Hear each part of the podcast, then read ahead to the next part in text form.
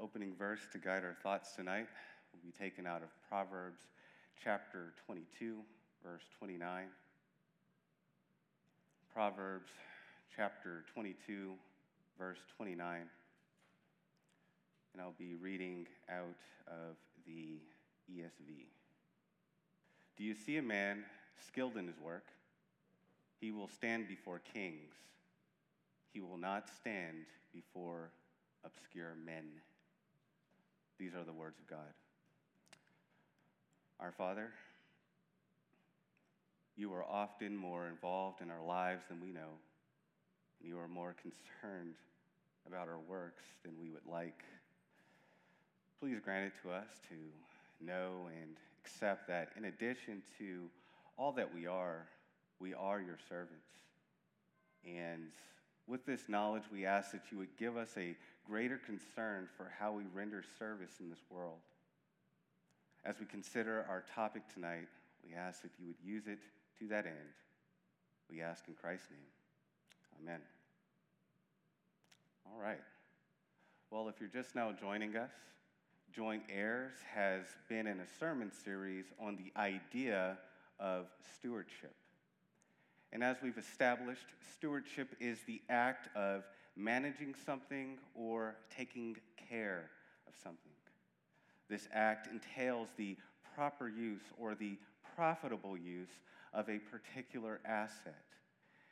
And as we've said before, if that asset will be used properly, we must understand what that particular asset is for. We began this series on the stewardship of knowledge or the stewardship of teaching. And we continued on with the stewardship of liberties, the stewardship of time, and so on. Tonight, we'll be considering a topic that is often misunderstood. For some, it's a topic that's relegated to frivolous things that entertain us, things that characterize celebrities and athletes. For others, it's something that they've exchanged for complacency and mediocrity. And unfortunately, even for the church, it seems to be something that's largely reserved for select activities within the four walls of the church without any concern, for external witness. The topic we'll be considering tonight is the idea of talent. When I say talent, I'm referring to something that can be developed by natural means. And in the remainder of our time, we'll be considering how to steward such a thing. What I'm hoping we come away with is that talent is less about a unique thing that we often pay to see, and more so about a level of excellence that anyone can pursue in anything that they do. Now, we all have common knowledge about talent. We may not be able to define it with words, but we know it when we see it. Talented people are individuals who are good at something. They know how to do particular things well, and we esteem them for that. Such people may play a particular instrument well, like we just heard. Or they, maybe they have athletic prowess. Or maybe the person knows how to build things or bake things or you name it. When it comes to the idea of talent, that's essentially what we're talking about. It's the ability to do something well, it's the exercise of a particular ability with skill. Now, the word talent has a long history, and we could trace its origins back to the language of the Greeks. Yet, when the Greeks used this word talent, it wasn't in reference to one's abilities. When the Greeks used this word, it was in reference to a measure of money. In fact, it was a large measure of money. Now, for those of us familiar with the parables of Jesus, you know that he had a parable that revolved around this very thing. The parable of the talents features three servants who were given a large sum of money. And in that parable, that large sum of money was called a talent. This was given to them by their master to steward on his behalf while he was away on a journey, as we read. The subtext of the parable was faithfulness with God given resources. And the talents given to the servants symbolized the God given opportunities to be productive for the sake of Christ. But over time, an interpretation of this parable became more and more prevalent. And it was the idea that the talents referred to in this parable referred specifically to natural abilities. And over time, the term talent was somewhat repurposed and was used in reference to skilled abilities. And so now, if we observe a person who is skilled in a particular way, we say that such a person is talented. That's why we use the word talent the way we do. Now, when it comes to our understanding of talent today, there are some cultural myths associated with it. And one of the most frequent myths that I've heard about talent is this idea that people are born with raw talent. Right? You've heard it before. See someone who's really good musician or top-notch athlete, and you hear someone say stuff like, he's a natural, or she's got natural born talent. Statements like this portray talent like some sort of superpower that people are born with, and over time it just passively manifests itself in a particular fashion. But is that actually what talent is? I would argue no. Take any musician, any athlete, any architect or artist, or anyone who can do anything well, and you'll find that one thing they have in common is that whatever skill they have is a skill that was developed over time. Steph Curry didn't come out of the womb shooting threes from half court. And your best actors and actresses had to practice the art of acting before they landed their best gig. And every illustrator that you know started out drawing stick figures. Nobody is born with talent. People are born with potential.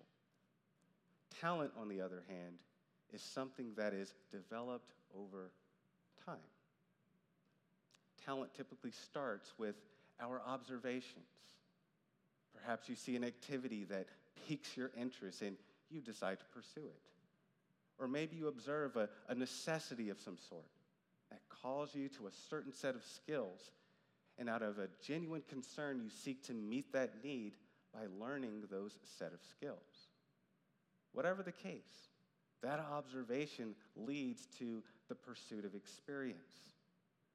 Here, a person develops the basics of whatever it is that they're trying to learn. And in this experience, a person has gone from mere observation to learning what it's really like to carry out that particular task. Take basketball, for instance. If you want to learn how to play basketball, you won't get anywhere if you just sit there and admire the game. If you want to learn how to play basketball, you got to start playing basketball. And in the process, you acquire knowledge. You learn the rules of the game. You learn how to shoot the ball. You learn how to dribble and how to work as a team and other mechanics of the game. And as we all know, their experience doesn't result in talent. We acquire talent when, through our observations and experience, we develop skill.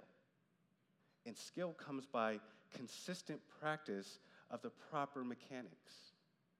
As we practice, we, we become more proficient at that particular skill. As we practice, we'll discover that we're not just developing competence, we're developing talent going back to basketball, I have experience playing the game.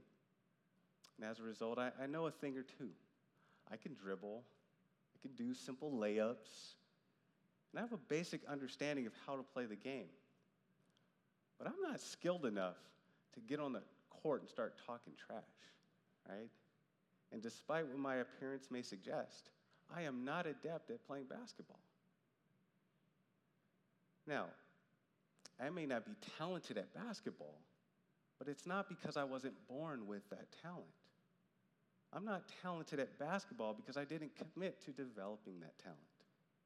And that's partially because I was never all that interested in basketball to begin with. But a point I want to impress is that talent is not something that comes automatically. Talent is something that comes over time. It comes over time as one pursues excellence in that particular area of interest. If anyone wants to be talented at anything, they must pursue it. Now, a good question to ask at this point is what does the Bible teach about talent? Is talent even a biblical concept? Well, if you're willing to grant our demythologized understanding of talent, namely that talent is not some sort of superpower that people are just born with, and if you're willing to grant that the reality of talent is not restricted to the particular use of that term, then we might actually see the reality of talent when the Bible talks about it. In short, the answer to whether the Bible speaks about talent is yes. The Bible talks about talent. Now, the Bible doesn't use the word talent the way we do. When the Bible speaks about talent, it typically uses words like, like skill, as in 1 Samuel chapter 16, verse 18. There, David was described as a man who, among other things, was skillful in playing the harp for King Saul. At other times, the word understanding may be used, not to describe mental activity, but a particular way that something is done. In Psalm 136, verse 5, God is described as one who made the heavens with such understanding.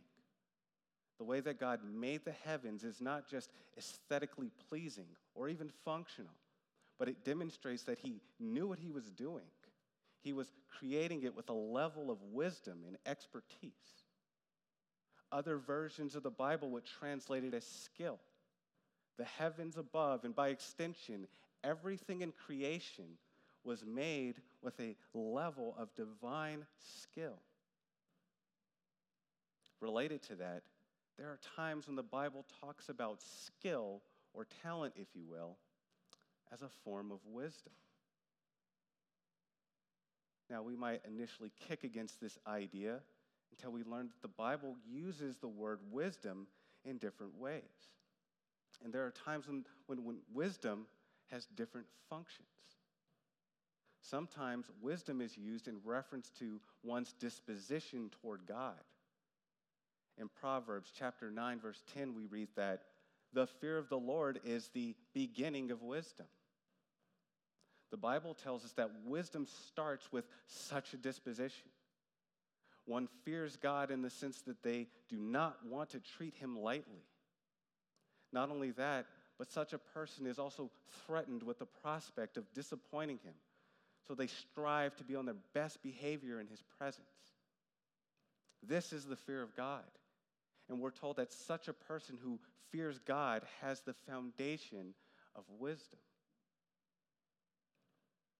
In other instances, wisdom is used to refer to one's ability to make right decisions or just decisions.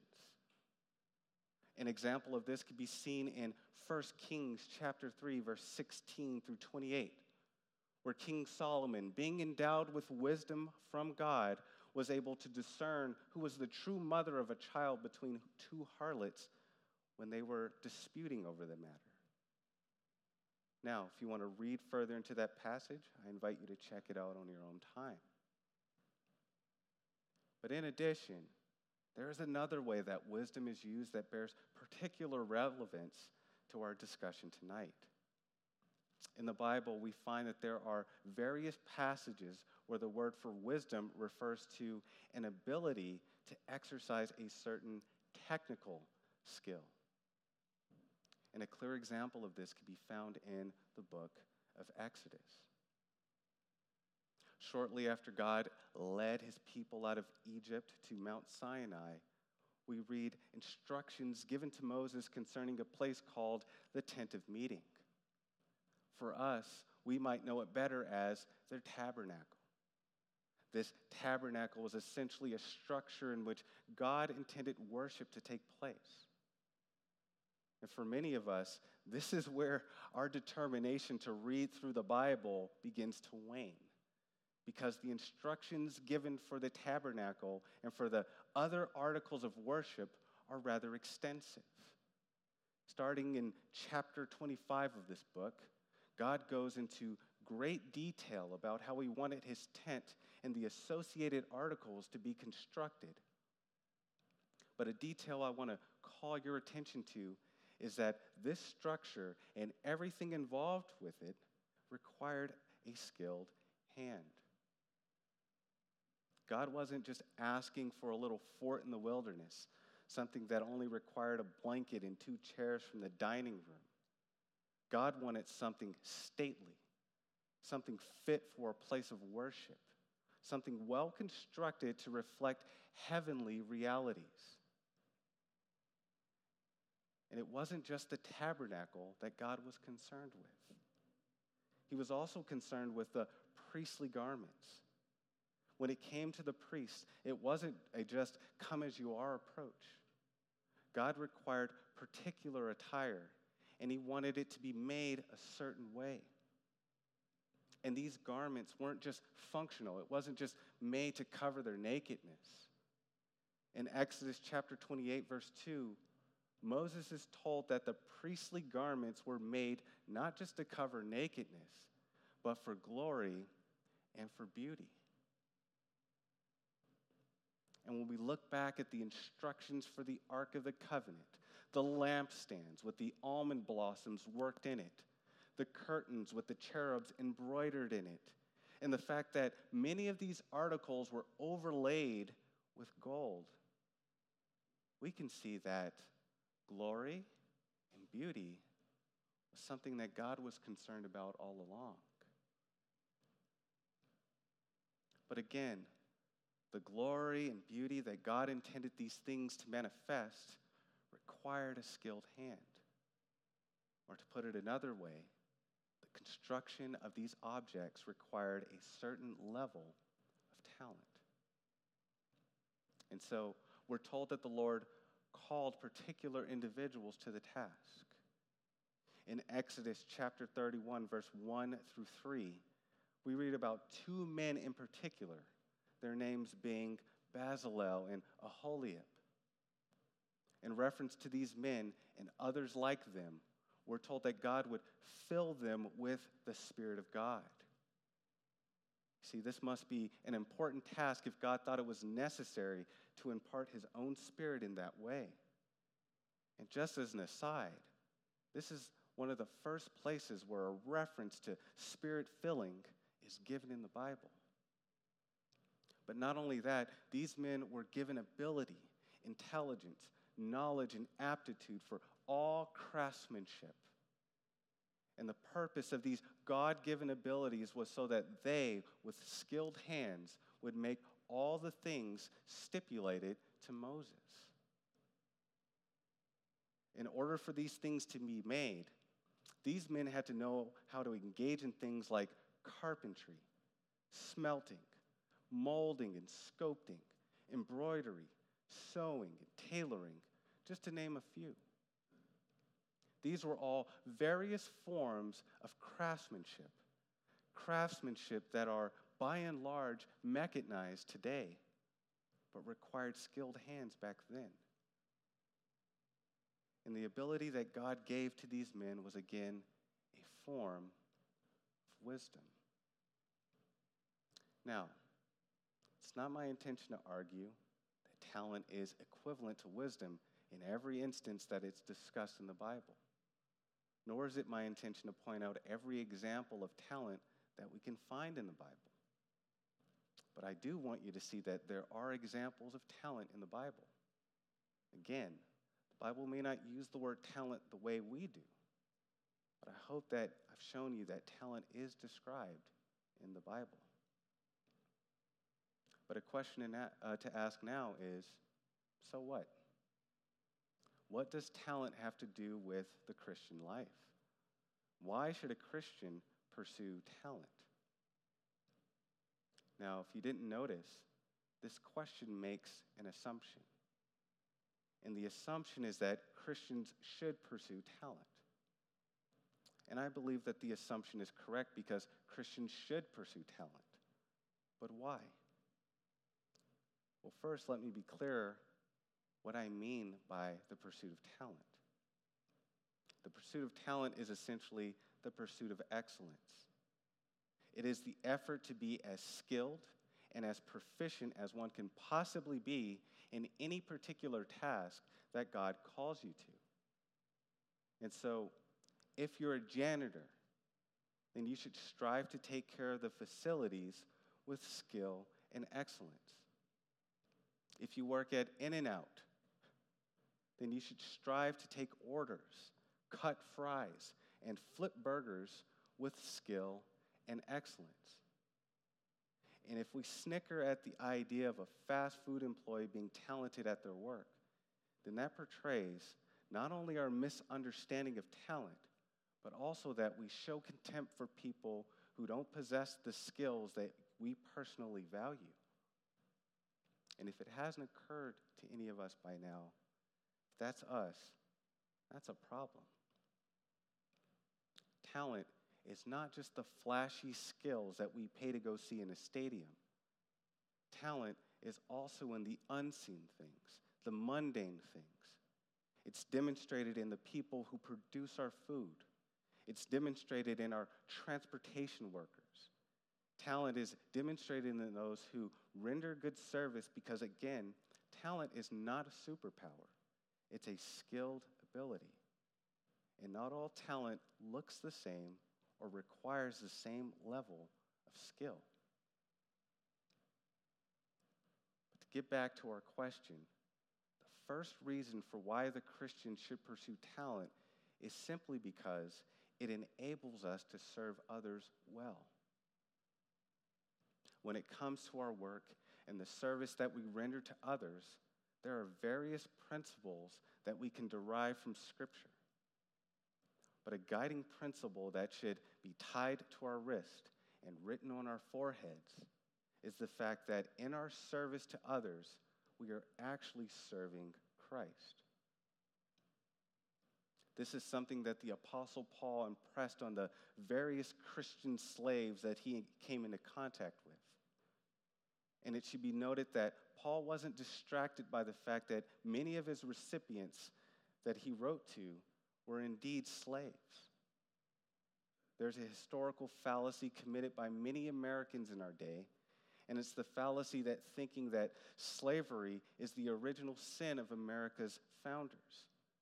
But the fact of the matter is that slavery goes back to a time immemorial, and it was certainly a reality in Paul's day. And to these slaves, Paul says, Obey in everything those who are your earthly masters, not by way of eye service as people pleasers, but with sincerity of heart, fearing the Lord. Whatever you do, work heartily as for the Lord and not for men, knowing that from the Lord you will receive the inheritance as your reward. You are serving the Lord Christ. Now, it's not my intention to exposit this passage or to deal with any difficulties that one might have with it. My intention is simply to point out the principle pertaining to service. As Paul addressed these Christian slaves, he was likely aware of the types of services that they had to render. They were likely engaged in menial tasks like washing feet, waiting on guests, cleaning household, and, and so on. And just like today, these tasks are not seen as glamorous. But, the, but to these slaves, Paul urges them to engage in such things with sincerity of heart, to engage in these things heartily, to engage in these things conscious of the fact that their service should be done well. But why? Because ultimately, they were serving Christ, their true master. And by extension, we who are servants of Christ should want to serve others well too. And such service entails the pursuit of excellence. If you're a Christian, you shouldn't be trying to be good at things for vanity's sake. We shouldn't be motivated or preoccupied with looking good in front of others so that we can amass praises for ourselves.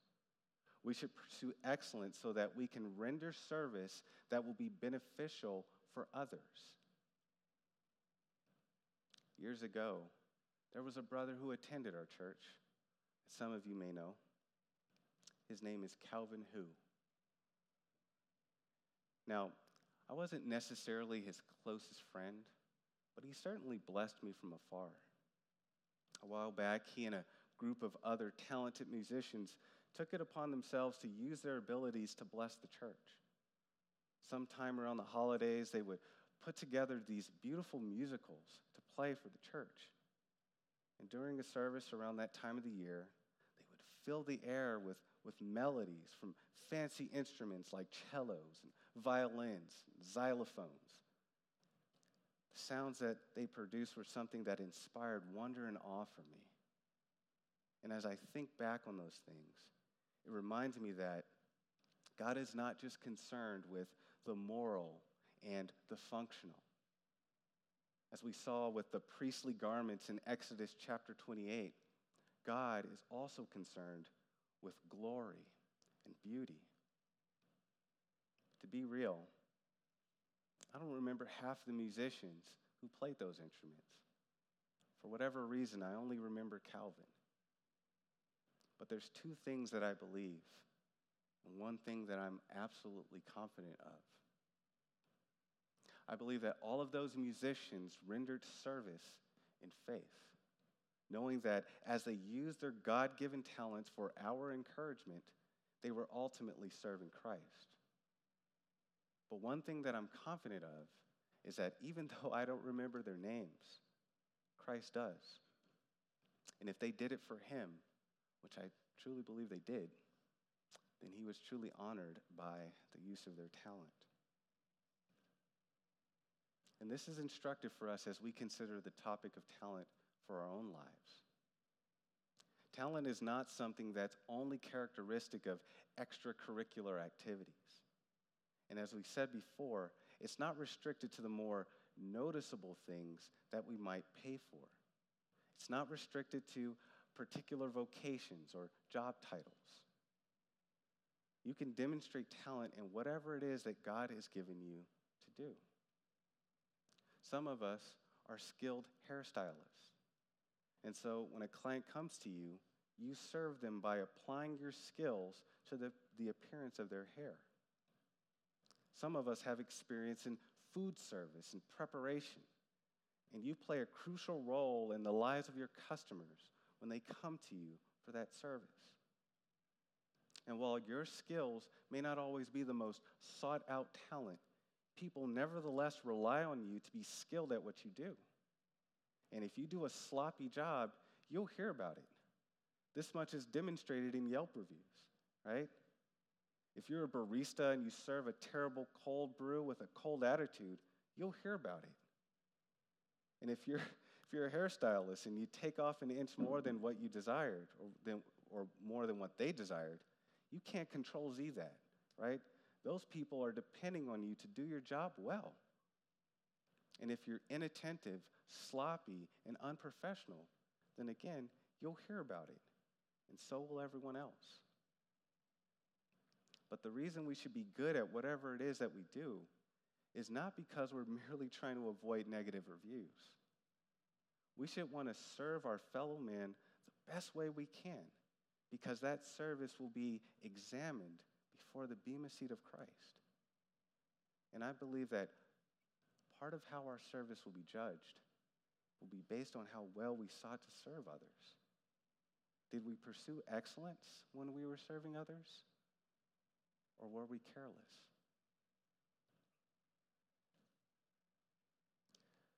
The other reason we should seek to be talented is because it affords other opportunities.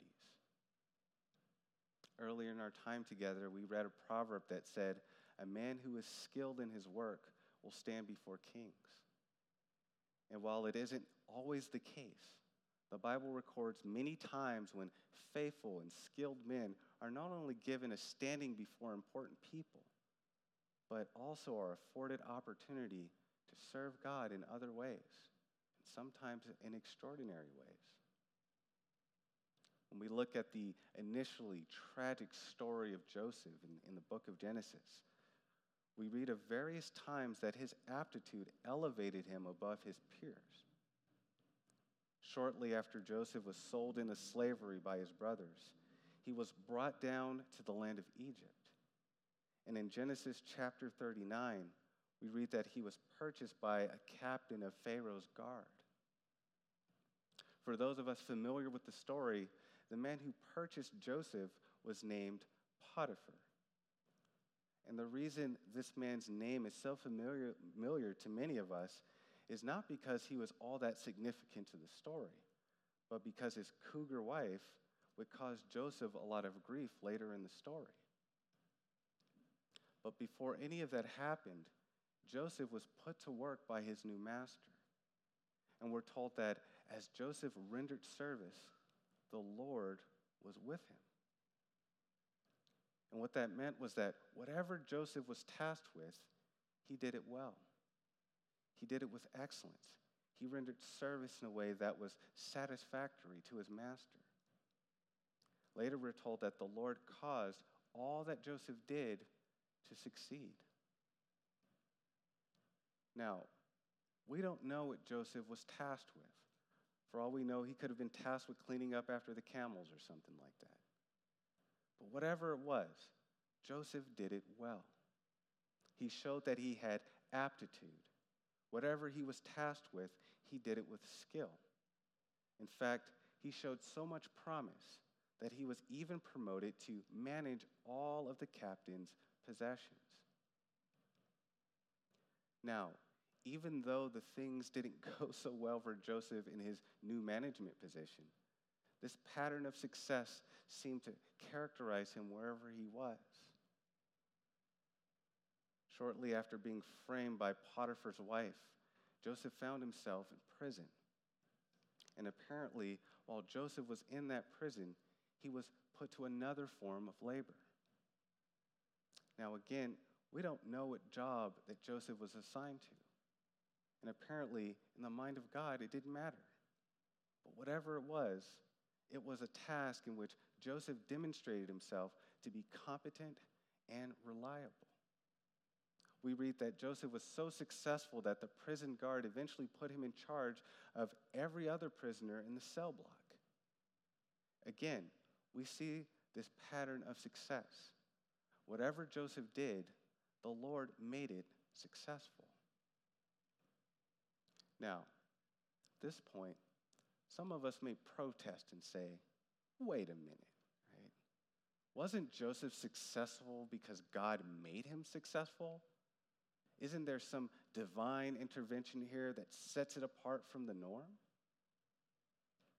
That's the question we're asking, then it shows that we don't understand the interplay, or perhaps we're not aware of the interplay between human activity and divine providence. The presence of the Lord with Joseph doesn't suggest anything supernatural. When we read that God was with Joseph and made him successful, it simply means that God exercised favorable providence in these seasons of his life. And as a result, the strivings of Joseph were turned into works of grace, works of success. But notice that Joseph worked.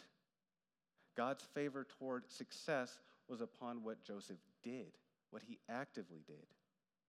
This doesn't suggest that Joseph was a passive recipient of success On the contrary, Joseph applied himself, or as Joseph applied himself, God established the works of his hands. And as Joseph applied himself with excellence in that prison, he was in a position to be used by God in the more extraordinary ways. We remember that Joseph would go on to interpret dreams that eventually brought him into the service of Pharaoh. And from there, Joseph forecasted a great time of plenty and a great time of famine. And by Joseph's foresight and advice, Pharaoh was able to store up food and ration it so that people wouldn't starve during that season of want. And among the people who were spared from starvation were the very ones who sold him into slavery. Now, while this isn't the main point of the story, a theme that we see in this story is that Joseph was a man who, being skilled in his work, stood before kings. And standing before the king of his day, he was able to be used of God to preserve the descendants of Abraham who would eventually become as numerous as the stars in the sky and as the sand on the seashore.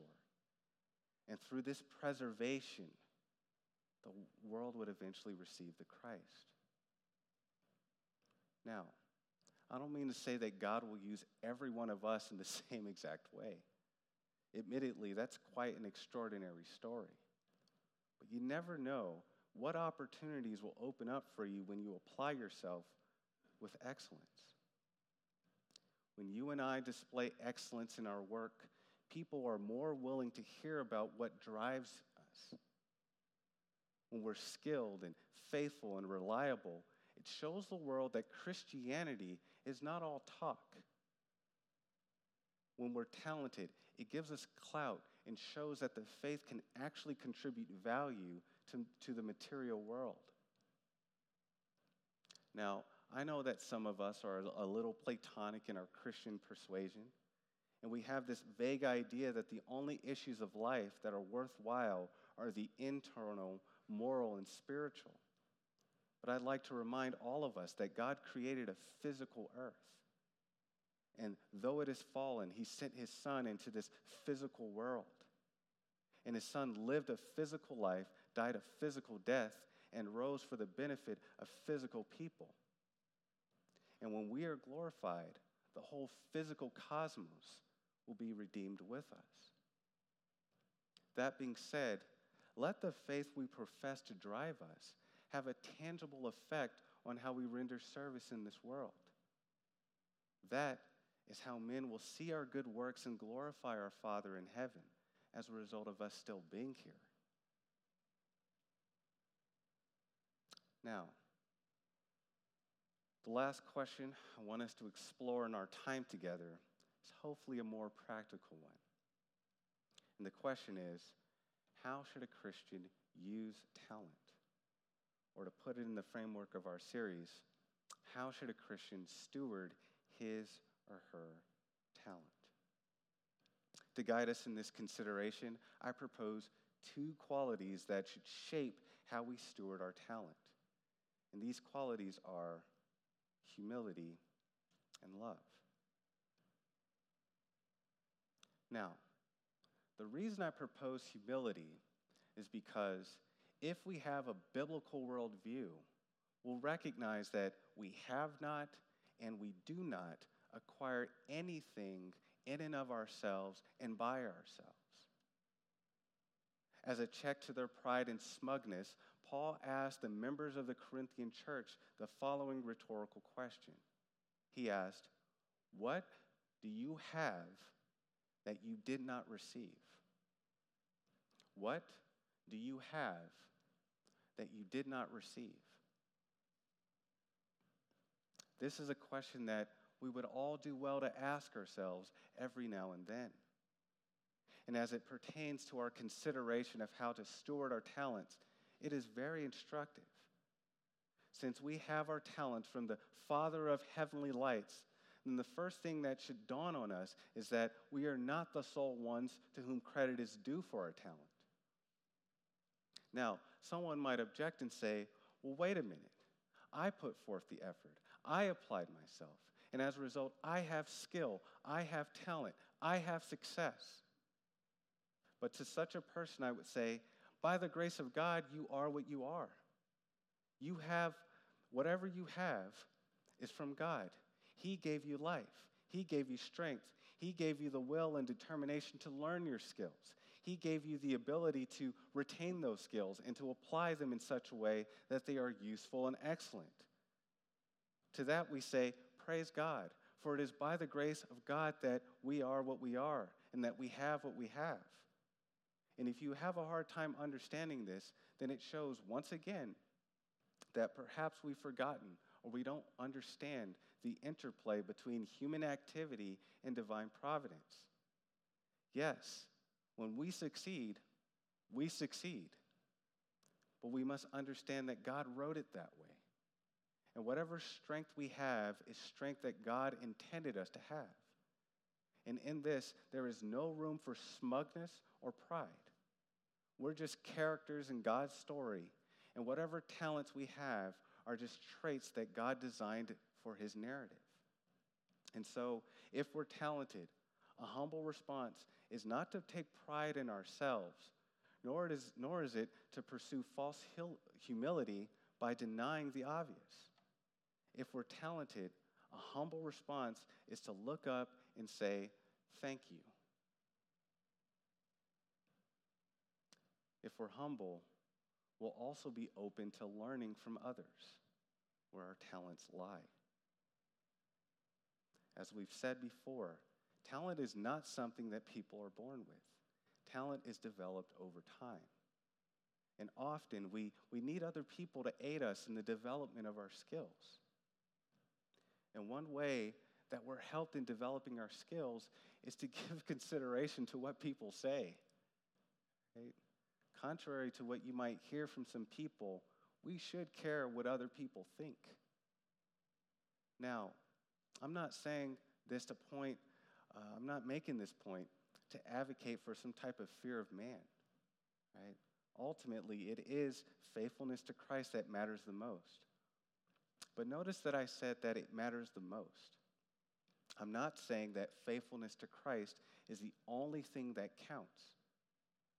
It is a fallacy to believe that the only thing that matters are the intentions of the heart, and therefore any consideration to the quality of our work or the feedback we receive is just a pursuit of vanity.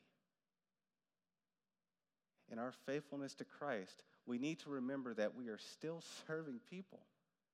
And a good servant will want to know if others find their service beneficial and helpful. Now, I'm not saying that we should hand out a survey every time we do an act of service. That would be rather taxing and it might make others suspect of your motives. Serving is not all about our improvement, but there are ways to seek out feedback. And how we seek feedback kind of depends on the situation and if you don't want to come off as self seeking, the best way to get feedback is simply to listen to what people have to say. And as you do this, listen for what people are affirming about you. Listen for indirect pointers and tips for improvement. The proverb says that if you instruct a wise man, he will be wiser still. And such a demonstration of wisdom requires the humility to listen to what the other person has to say. Now, the other way that we should steward our talent is in the way of love, right? That is the more excellent way. Galatians chapter 5 verse 14 says that the whole law is fulfilled in one word. You shall love your neighbor as yourself. And a tangible way to love our neighbor is to render good service for their benefit. But What does this look like? Well, if you're an artist, you'll exercise your skill not just to create things with visual appeal for yourself and your own enjoyment, but you want to create experiences for, for others to enjoy, for them to have joy. If you're a dentist, you're not just scraping teeth to pay off the amount of school debt you, you, you've incurred, right? You're, you're, you're providing care for one of the most used organs of another person's body. And when we engage in these things with skill and excellence, we are loving our neighbor. Because in the pursuit of excellence, we're providing the maximum benefit to other people.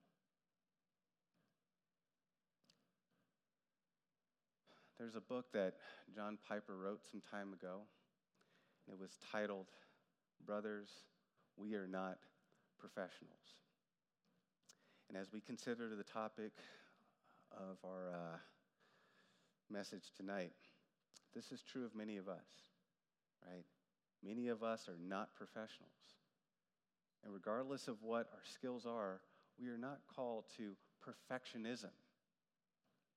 But in our service to Christ, why not try to be the best that we possibly can be? A while ago, my wife and I, we went to uh, Disney World.